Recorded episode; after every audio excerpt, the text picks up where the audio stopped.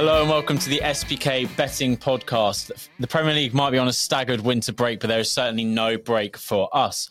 Over the next half an hour, we're going to be giving you all the information you need ahead of a busy weekend of football. My name is Alex Brinton. I'm actually all alone this week. Um, I've got Issy and Freddie are joining me virtually. Freddie is so upset by Arsenal's form, he's run away to France. Is that right, Freddie? yeah, exactly. Yeah, very disappointing at the moment. So can't stay in the country. Too many Spurs fans and, around me. So yeah. and Issy, um, you you you've been a bit busy uh, over the last couple of weeks. Yeah, it feels like it. It feels like I've been here, there, and everywhere with press conferences. Um, I've particularly been covering Fulham, which has been great. Obviously, in the midst of a League Cup semi final for the first time ever, doing lots of interviews with Marco Silva. So I've been loving life, to be honest. Can't complain. Obviously, I'm a Fulham fan, so it's great. Great stuff. Um, so looking back at last week, we did sort of an FA Cup um, special with um, a few sort of upsets thrown in. I think, uh, well, happily for me, my upset didn't come off as mine was for Boro to beat Villa. Um, and uh, yeah, we all unfortunately missed our upset, so no big odds wins for us. But um, in terms of like the all round correct selections, Issy led the way with four, smashing our acca out the park. Love to see it. Um, I got three, and Freddie got three. Um, mine, I have to say, on a couple of occasions, that quite precarious when Bournemouth went 2 0 down and then against QPR and then won 3 2. And then also, um, uh, yeah, Blackpool uh, beating Forest 2 0. And that, that did end up 2 2. So that's what let me down, unfortunately. Now, this week, we're going to be focusing on the biggest game of the weekend, which is Newcastle v Manchester City. Issy, we've just five matches this weekend as we have this sort of staggered winter break that the Premier League are doing this year. How are you feeling about it? And it's a bit of a light schedule. I mean, from a journalist's perspective, it's great to have a bit of breathing space. I'm sure the clubs feel that as well. And I think what we lack in quantity, we kind of make up or up for in quality. And I think all the fixtures I've looking at, looked at have the potential to be really exciting. Obviously, I've got my eyes on that Fulham, Chelsea, West London derby. Um, but I think a lot of the ties add a lot of suspension to the title race too. We've got Villa against Everton three points behind Liverpool and City facing Newcastle, five points behind Liverpool. So it's equally as exciting as it would be to have all of those fixtures. And we've seen Newcastle defence struggle in recent weeks, uh, most notably against Liverpool when they conceded an XG of um, seven points something, which is the most in Premier League history. What do you think needs to change? Their, their defence has been so, so poor recently. An interesting stat that I've come across is that their expected goals against in the last 10 games has been 23.6 compared to 10.3 in the previous 10 games. So that just shows how much of a decline the defense has seen. That stats doubled. Their, their expected goals against has doubled compared to the previous 10 games. I think the main thing that they're struggling with is that the press just isn't working like it used to a lot of individuals pressing, not getting backed up by the rest of the team, and that's that's really maybe down to the the, the lack of fitness and the, and the physicality of having to play in the Champions League as well as the Premier League and the other competitions. Uh, Bruno G is is just being asked to do too much as well. He's he's playing a ten role pressing, and then he's not able to get back and um, kind of play the six role as well. They're just asking too much of him. So I think there's quite a lot going wrong in that defence at the moment, which is weird considering last season it was it was so strong. And Newcastle has sort of been heavily linked with Kalvin Phillips since the Tonali ban came through. Um, obviously, a Manchester City player at the moment. Um, do you think that this could be a good move for him as we sort of look towards the Euros, or maybe do you think Newcastle could be looking elsewhere? No, I think it is a good move. I think just in terms of Newcastle's transfer window in general, it's, it's, good to have a bit of context in that aspect because I think everyone thought they'd make a flying start to this January transfer window, but it's obviously been quite quiet at St James's Park on on the recruitment front, um, which has not really been unexpected, to be honest. I think Eddie Howe kind of um, made a point of signalling the kind of financial fair play factor very early in this window. Um, and obviously, I think Newcastle, just from speaking to colleagues and things like that, it's, it's expected that they'll wait till the kind of latter stages of the window to see exactly where they're at. Um, and they want to see where they're at with injuries before jumping in. Um, and obviously, if you look at the Premier League kind of window in the, this window for the Prem clubs in general, um, no one's really made any major moves. Um, but I think for Newcastle, just in terms of your question, I think signing Phillips on loan seems like the most sensible deal for them. There's a number of factors to kind of take into consideration, though. There's an astronomical loan fee of 7.5 million. Um, there'd be a massive contribution to his wages, um, which no, which is a massive hurdle that other clubs haven't been able to get over yet. It's not to say Newcastle can't. Um, and it's whether his he's obviously part of that world famous stellar uh, agency group. It's whether they can they can come to a deal on that. Lots of things that could be taken into consideration. But just in terms of like looking at the stats, they, they need to make use of this window because injuries have stretched Eddie Howe's side so thin that 30 players that they have used this season is the most of any team. So this is a, a crucial point for them. Freddie, how much do you think injuries are to blame for Newcastle's drop off? Like, there's been obviously you can't really ignore the injury problems that they've had. Or do you think at times they've been a bit sort of naive and haven't really managed the workloads as well as they probably should have? Yeah, 100%. I think that kind of comes with them not having been in Europe for a very long time. Eddie Howe never having managed in Europe. So there is a little bit of that naivety, I guess, uh, with with being in that for the first time. As Issy mentioned, they have used most players in the Premier League this year, so injuries have definitely had an impact. Uh, but then there's this interesting stat that if all matches ended at 75 minutes, Newcastle would be fourth in the league instead of ninth. So that just kind of highlights how much they're struggling in that last 15 to 20 minutes.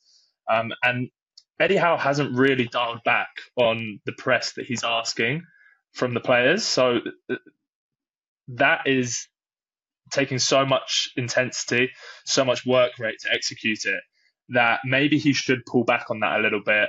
Um, and maybe they can see out those last 15, 20 minutes a bit better than they have been so far this season. And Issy one of Newcastle's strengths last season and at the start of this season as well? Was their sort of pace in transition with people like Gordon and Isak? Um, they've sort of struggled to find and be able to play in that way so much this year. But with City, you always expect them to dominate the ball even away from home. So do you think this might sort of play into Newcastle's hands a little bit? It's it's kind of like a double edged sword and a bit of a weird one because I feel like Newcastle with this kind of newfound successful status that they have has actually had its drawbacks. Obviously, you touched on last season, um, and kind of well, last season in in looking at the stats, they had the minority of possession in 17 out of their 38 games. So they were kind of viewed as a as a smaller club, and they excelled when kind of playing in transition and things like that. But this season, opponents probably like City, are treating them like a big team. So they've only had um, the minority of possession in five out of 20 games. So they are having to adjust to this. And I think Freddie touched on it brilliantly in the sense that, like, Eddie Howe is still kind of trying to use that pace and power and things like that, but like still going with that kind of methodology and things like that. But it's it's harder this season. Um, it's harder to kind of execute that game plan. So I think I'm not sure it's necessarily going to play into Newcastle's hands in, in answer to your question. Interesting. And Freddie, with the break after this match, is this like a chance for Newcastle to sort of say, "Oh, right, we can really put the first half of our season behind us, and we can get back on track now"? Yeah, I mean, a win against City will give anyone a confidence boost, right? Especially this City that it feels impending that they're about to boom, I guess, um, with Haaland and KDB somewhat on their way back. But Newcastle, their season is in a little bit of trouble. They are 11 points off top four. So if you're looking at their success last season, I guess Newcastle fans would be kind of wanting to replicate that. So that seems pretty unlikely, but they are only two points off European football. So I guess that should be the aim if you get a win against City, you're way back in that mix for European football next year, which also helps them to spend more money. Um, and that's that's a good achievement. It might not be top four, but it is still Europe. And coming straight back to you, mate, we saw the return of KDB this weekend, as you just touched on. I think he got an assist in something like 10 minutes or something absolutely obscene. Um, how much do you reckon? How, how, much of an impact do you think he can have on City season? Yeah, I think Klopp was quoted saying the whole country is starting to shake with the news that KDB was coming back, and I'm certainly starting to shake. Uh, that's uh, very scary, the prospect of him coming back. I think they'll ease him back in for sure. It, with a hamstring injury when he's been out for five months, they definitely should ease him back in. You've seen what happens to the likes of Reece James with hamstring injuries and it being a recurring injury. So I think they'll be careful with it. But they have the luxury to be able to ease him back in because they have such quality players. 18 assists last year for KDB. So it just feels like he's going to come back in and this City team are going to do what they tend to do in the second half of the season and just play incredibly and destroy everyone. But we'll see whether whether that actually happens. And Issy Haaland has also returned to training this week, and another ominous sign for the rest of the league. He's still um, actually the joint top goal scorer somehow, despite having not played since uh, the 1 0 win uh, against Aston Villa. Um, um, how impressed with him have you been this year? Obviously, like last year, we sort of got massively like we, we, didn't know what we were expecting, and then he came in and sort of blew all expectations out of the water. But what about this year?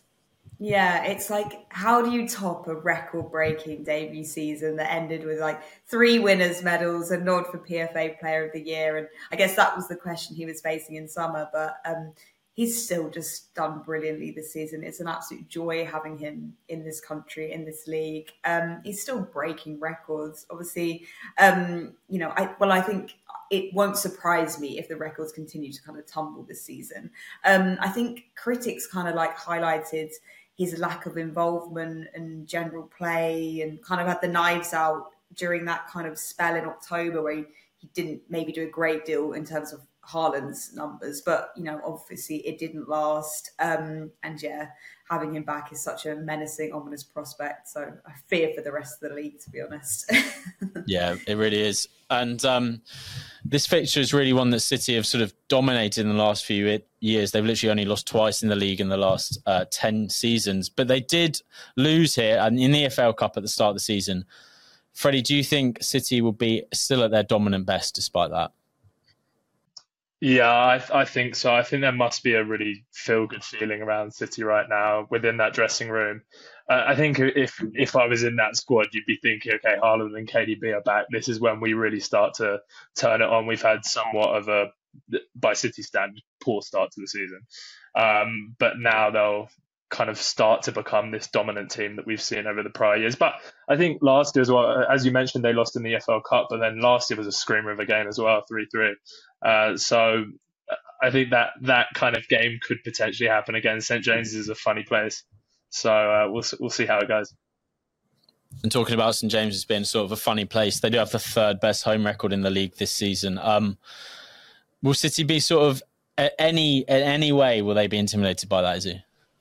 I've got to be honest, I don't think so. Obviously, we we know that St James's Park. Well, for me, like in my experience of going to games, um, as a fan and as a reporter, I've always felt like St James's Park is on par with Anfield as one of the most menacing stadiums to go in this country. But um, I just, when you look at both teams on paper um, and the context at the minute surrounding them, I really don't think so. Um, as Freddie touched on, you know, this is that time where City just go up another gear and, and that squad, that quality on paper just really excels and comes into fruition. And obviously looking at Newcastle, they've been so sporadic we've touched on it plenty of times and in other pods as well, those injuries and things like that. I just really don't think it's something that's going to bother City.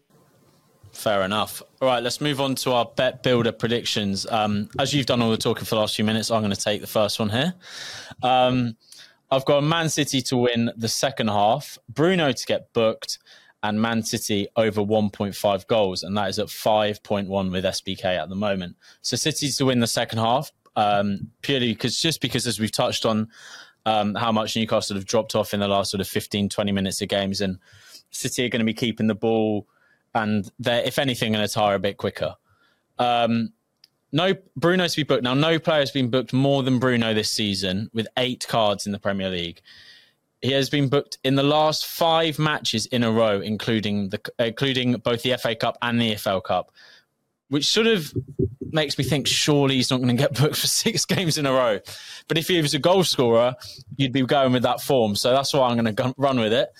And um, Man City over 1.5 goals. They're averaging 2.3 at the moment. And as Freddie, you touched on your answer earlier, Newcastle's defence has been especially poor in recent weeks. City have scored in every single league meeting between these two sides since a nil-nil draw in November 2006.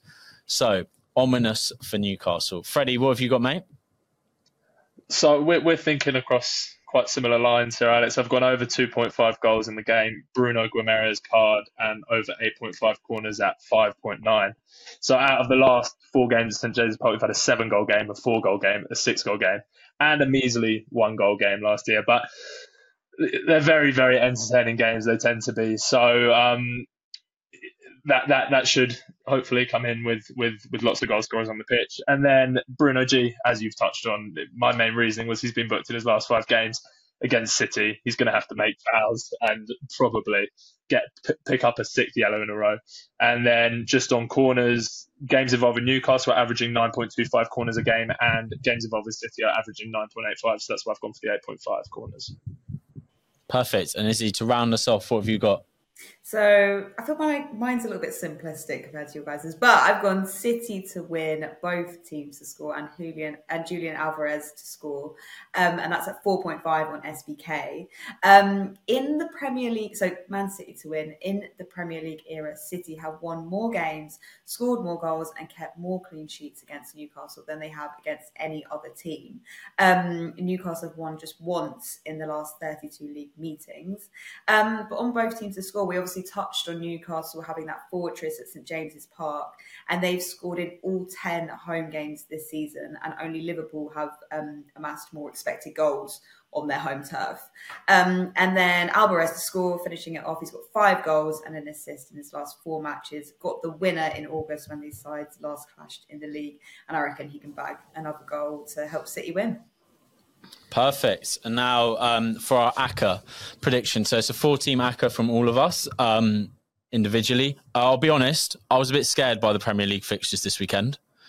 Um, aside from City Newcastle, which I sort of feel like City should win, I was a bit, I could see doubts over all of them. So I've gone fully EFL. Okay, so I've got West Brom to beat Blackburn. Millwall to beat Middlesbrough, Southampton to beat Sheffield Wednesday, and Mansfield to beat Morecambe, and that is at 9.6. West Brom to beat uh, Blackburn to kick us off. West Brom are fifth. They've been on a decent run of form and have actually the fifth best home record in the league. Uh, Blackburn, who are 17th, have only won once since the start of December. They were behind twice against Cambridge in the FA Cup at the weekend, but ran out winners. Uh, and only QPR have worse form in the league over the last six matches. Millwall to beat Middlesbrough now. I'm not just being a bit of a sour Villa fan and wanting to rub it in. Um, Boro have played two games since Premier League opposition in the last week. Uh, Villa had 62% possession, Chelsea 72%. Two players um, uh, also went off for Boro uh, after just 20 minutes. So my whole reason is that they're going to be absolutely knackered, and they're going to have had come from a massive high. They did really well to beat Chelsea, but um, it's going to be tough going to the Den on Saturday. Uh, Mill, meanwhile, are in good form, winning three of their last four matches. Southampton to beat Sheffield Wednesday. I mean, Danny Röhl, since he's come in, uh, uh, Sheffield Wednesday has done a fantastic job, and this is nothing against him, but I just think Southampton will just have too much for them, really. Uh, over the last 12 games in the Championship, Saints have the best record in the league and haven't tasted defeat since def- December 20, September 23rd, I should say. Mansfield to beat Morecambe. Mansfield are um, just two points off the top with the game in hand. They're third in the table over the last 12 games, winning eight, and they're playing a Morecambe side are 18th over the same period, losing six of their games. And that is, again, at 9.6. Freddie, take us away, mate.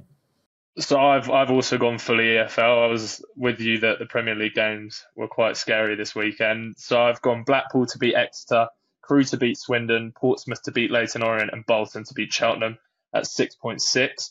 So Blackpool to beat Exeter. Blackpool are currently eighth, but they're top of the league based on their home form. So they're one point ahead of both Bolton and Portsmouth um, in points won at home this season. Exeter, they're currently sitting in 20th, one place outside the relegation zone. They haven't won an away game in the league since September 2nd. So last year now. Like it's it's been a while. Uh, so back Blackpool to win that one, and then Crewe to beat Swindon. Crewe they're currently in fifth. They've recovered from their bad run of form, and now unbeaten in the last three. They've also got very good home form, fourth best home form in the league. Um, and Swindon are in a poor run of form. They've only won one of their last seven games. So back in Crewe to win that one. Then Portsmouth to beat Leyton Orient. Portsmouth have won each of their last four against Orient in all comps, including twice this season. So they've beat them once in the EFL Trophy and once in the league. Uh, so not looking great for Orient based on that. And then Orient have only lost one of their last five, but that loss came to Bolton, who are of a similar calibre to Portsmouth, both of them challenging for the top of the league up there. So I think Portsmouth will get that one done. And then Bolton to beat Cheltenham. Bolton currently second, Cheltenham currently 22nd. Bolton are in great form. They've won their last four games. Uh, they've won their last four games. Their last five games, they've uh, sorry, they've won four of their last five, and in four of them, they've kept uh, clean sheets. They just drew away as well to Luton. That was my upset prediction last year, uh, last week. It didn't quite come in, but they did draw against Premier League opposition. And Cheltenham away performances have been pretty poor this year. They're, they're sitting in 20th in the league um, based on their away performances. So I think Bolton will get that one done as well. And that's once again at 6.6 on SBK. Perfect. Issy, what have you got for us? It's, it's another hat trick of, of EFL choices because I, I nearly went for a Prem choice and, and I veered away from it. I also struggled a little bit with the Championship as well, but I've gone Southampton to beat Sheffield Wednesday, Leeds to draw with Cardiff, Wycombe to beat Lincoln City and Bolton to beat Cheltenham as well. And that's at 14 on SBK. Um, starting with Southampton, obviously, you kind of touched on it, Alex, but just having an excellent campaign, charging towards those automatic promotion places, closed a big gap that separated them in Ipswich Town. Um, coming into this game in, in outstanding form, unbeaten in their last 19 games. I just thought that was incredible. Um, very strong at home this season. Um, so yeah, that kind of easily made my decision there. Moving on to Leeds to draw with Cardiff. Right, I, I did almost went for Leeds to beat Cardiff, but actually, if you've really got to do your, your research on this, and this fixture has always been really close in, in, in recent years, it was a 2 2 draw when Cardiff last faced Leeds, but that was at Elland Road. Uh, last five games between Cardiff, three of them have been draws, and then both teams have won one in the last five. Um, yeah, it, and also obviously Leeds are superior in the in their league position, but their poor away record and the fact that Cardiff have a home advantage just really skewed me picking a winner. So definitely gone for a draw with that one. Um, moving on to Wycombe, kind of more delved into the into the stats on this one. Unbeaten in four of their past five home outing um, trips, um, host hosting games. Sorry, and in this head to head, looking at the head to head stats, they are unbeaten in six of their past seven clashes at Lincoln at their home stadium. So that massively played into it. Um, Lincoln in poor form following a four game winless streak. Um, with their league matches on the road. So, yeah, expecting a Wycombe win for that one. And obviously, Freddie touched on the Bolton Cheltenham fixture, but um, again, delved into the stats on this one. I think he, mentioned it, but yeah, Bolton Wanderers have won four consecutive matches, seven of their past 10 home matches, whereas Cheltenham, you know, in, in pretty woeful form, have failed to score in five of their last 10 away trips and have lost six of 10 of them. So that played into that one as well. So yeah, really looking forward to watching, having a close eye on the EFL this weekend. Yeah, definitely. It would be, um, it would be nice. And um, f- it's funny how we've all sort of decided the Premier League's a bit too scary this week. um, moving on to our goal scorer picks. Now, the rule with this is that you can't pick Haaland, but he, as he hasn't been playing for the last few weeks, that's not been a problem. But there's rumours he's back, so again, that rule is back in place. Um, I'm kicking off with Cole Palmer at 3.25. Um, he scored eight goals so far this season in the Premier League in 16 games, and he did have a little bit of a stinker against Middlesbrough in midweek. But I do think he's a player of sort of real high quality and that sort of high, um, high great mentality. I think like he'll sort of really bounce back, and I can really see this being a game where he does get chances, and I think yeah, he'll have no issue in slotting one of them away. Unfortunately for you, Issy? Freddie, what have you got, mate? I've uh, gone Elijah Adebayo for Luton at 4.3. He's already scored against Burnley this season in their 2 1 loss at Turf Moor. Uh, no, sorry, at Kenilworth Road. And he's got goals against Chelsea, City, and Arsenal. So he's in decent goal scoring form this year was obviously a key player in their playoff run last year. Uh, so I'll back him to get it done at those odds as well. And Issy, what have you got? Um, and yeah, got got my eye on that Fulham Chelsea fixture, but I'm back in my team. I'm back in my my my side, and I'm up my players. I've gone with Bobby De Cordova-Reid against Chelsea. That's at 5.9 on SBK. He's in incredible form. He's not obviously their out and out goal scorer, their striker, but he's got two goals in their last three games. He's on fire for Fulham.